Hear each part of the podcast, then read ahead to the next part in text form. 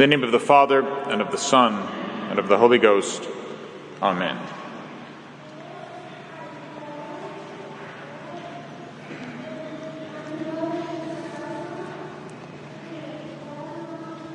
It is at this time of year, and this year most of all, on that 20th anniversary, that we recall we have become accustomed to utter a simple phrase among our fellow Americans we shall never forget. Allow me to take a moment then this morning to deepen your memories of the meaning of this phrase. To do so, we must look back not 20 years, but a millennium, and consider the arrival of the terrible menace to Christendom from the Far East, that race of Mongol blood, descendants of Attila the Hun himself, who, after menacing the Roman Empire in antiquity, finally made their return in the 11th century.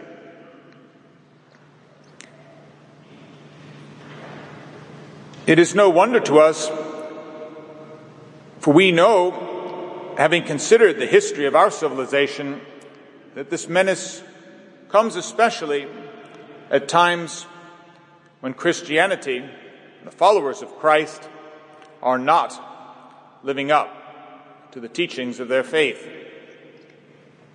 This was the case in 11th century Europe, a Europe that was about, it seemed, to redescend into barbarism and saw the great split between East and West.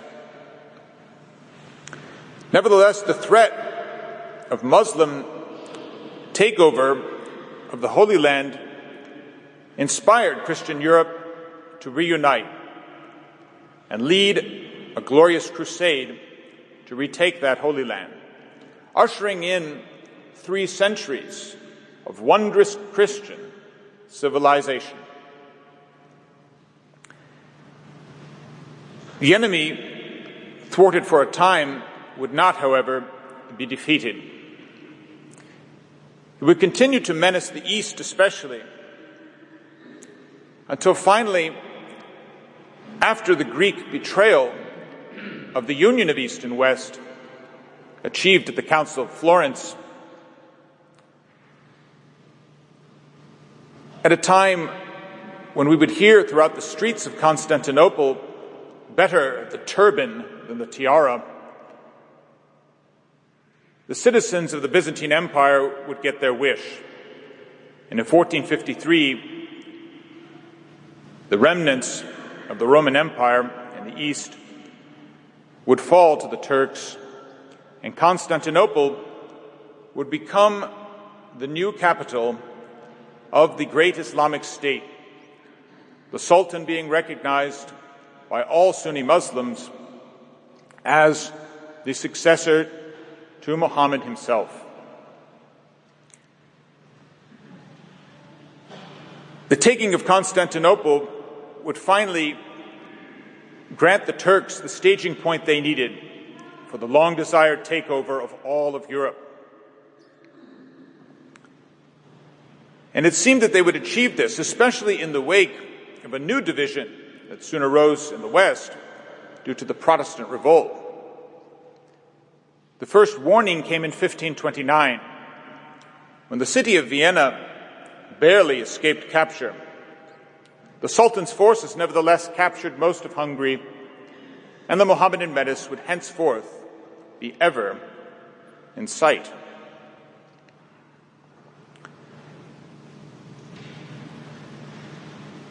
Nevertheless, the seemingly insuperable Muslim force would finally be repulsed.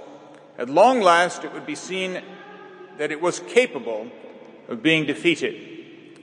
This would occur on September 11th, 1565, when Ottoman forces would fail in their siege of the island of Malta, and the Christian forces would gloriously repulse them. This would be followed only a few years later by the victory at sea of the Holy League in the Battle of Lepanto, which was obtained thanks to the exhortation by Pope Pius V to all the Christian world to invoke Our Lady, especially by invoking her holy name repeatedly in the recitation of her holy beads.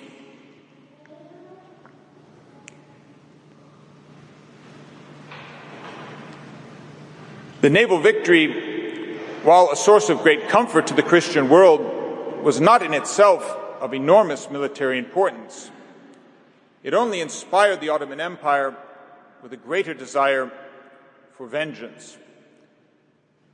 They continued to set their sights on the city of Vienna, which at that time was truly a sort of outpost to the Christian world, knowing that if they took Vienna, the rest of Western Europe would soon follow.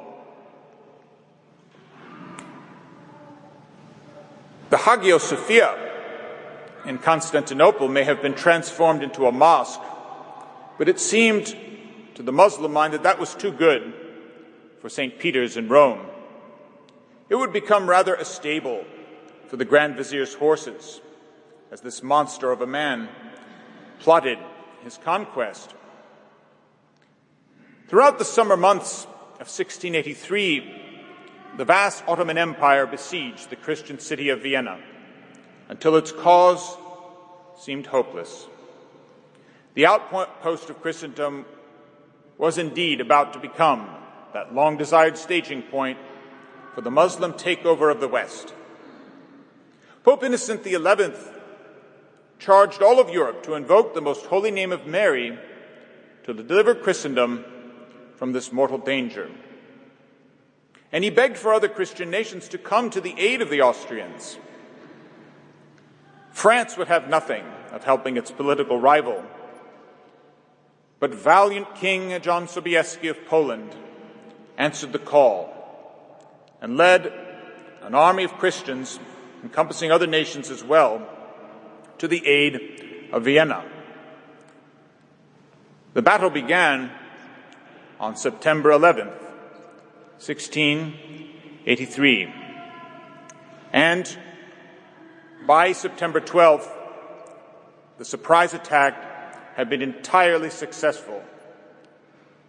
The Turkish army, which so vastly outnumbered the defenders, was completely routed and fled in disgrace, leaving behind wondrous spoils, including a large supply of delightfully smelling roasted black beans, which then made their way into the victorious city. And only two years later, the first coffee shop would open up in Vienna.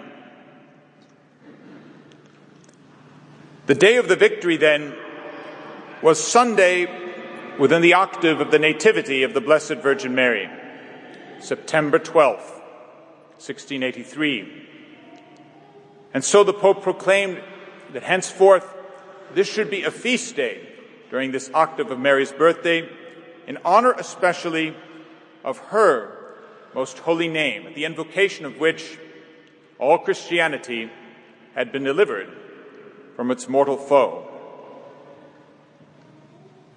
But no providence was not to have done with this victory, for now the Christian armies would continue to pursue the Ottomans until finally, at another glorious victory farther east on September 11th, 1697, the Sultan's dreams of conquering Christendom would now forever be dashed. The Ottoman Empire would continue its decline until at the dawn of the 20th century, it would be referred to contemptuously as the sick man of Europe. World War I would be its final poor showing, and its ensuing collapse would leave the Sunni Muslim world with a longing for a new and vigorous caliphate, an Islamic state that would at long last avenge the great humiliations of September 11th. It seems no battle would be necessary. Christian Europe would destroy itself in the two world wars. And in the generations that followed, the disciples of Muhammad would walk right in to inhabit the ruins.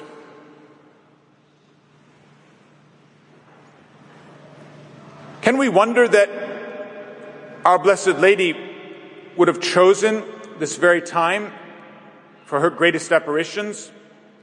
That the time of the collapse of the Ottoman Empire should also see the time when the Queen of Heaven should choose to appear to three shepherd children in a Portuguese village named after the daughter of Muhammad.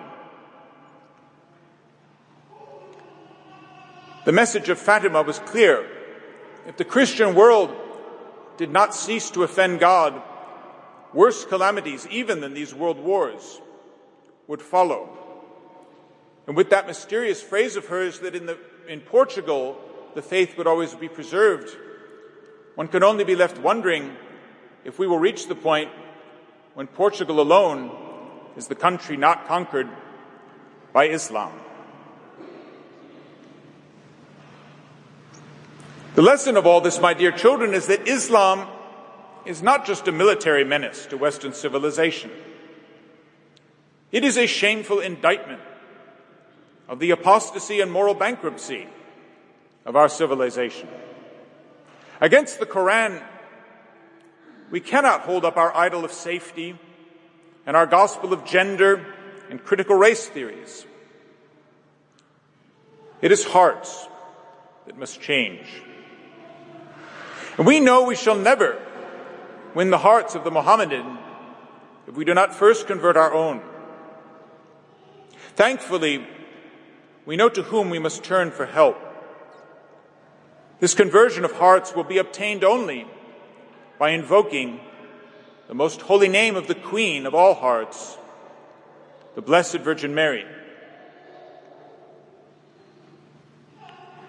To inspire us in this holy endeavor, we can turn to the words of a holy preacher who came from that time of the dawning of Christian civilization that I referred to at the beginning, after the First Crusade the Holy Saint Bernard, one of the first to preach, especially on the holy name of Mary. Let us listen together to a few of his words. It is said, and the Virgin's name was Mary. Let us speak a few words on this name, which signifies star of the sea, and suits very well the maiden mother who may very rightly be likened unto a star. A star gives forth her rays without any harm to herself. And the Virgin brought forth her Son without any hurt to her virginity. The light of a star takes nothing away from the star itself, and the birth of her offspring took nothing away from the virginity of Mary. She is that noble star which was to come out of Jacob whose brightness still sheds luster upon all the earth, whose rays are most brilliant in heaven and shine even unto hell, lighting up earth midway, warming souls rather than bodies, fostering good and scaring away evil. She, I say, is a clear and shining star, tink- twinkling with excellencies, resplendent with example needfully set to look down upon the surface of this great and wide sea Whoever you are, if you find yourself battered to and fro by the gales and storms of this life's ocean, if you would not be overwhelmed by the tempest, keep your eyes fixed upon this star's clear shining. If the hurricanes of temptation rise against you, or if you are running upon the rocks of trouble, look to the star. Call on Mary. If the waves of pride or ambition or slander or envy toss you, Look to the star. Call on Mary. If the billows of anger or avarice or the enticements of the flesh beat out against your soul's bark, look to Mary. If the enormity of your sins trouble you, if the foulness of your conscience confounds you, if the dread of judgment appalls you, if you begin to slip into the deep of despondency, into the pit of despair, think of Mary. In danger, in difficulty, in doubt, think on Mary. Call on Mary. Let her not be away from your mouth or from your heart. That you may not lack the succor of her prayers, turn not aside from the example of her conversation. If you follow her, you will never go astray. If you pray to her, you will never have need to despair. If you keep her in mind, you will never wander. If she holds you, you will never fall. If she leads you, you will never be weary. If she helps you, you will reach home safe at the last, so that you will prove in yourself how truly it is said, and the Virgin's name was Mary. Holy Mary, Mother of God, intercede for us. Give us strength against thine enemies, that we may obtain the conversion of all hearts, the triumph of Christian civilization, and at the end, life everlasting. Amen.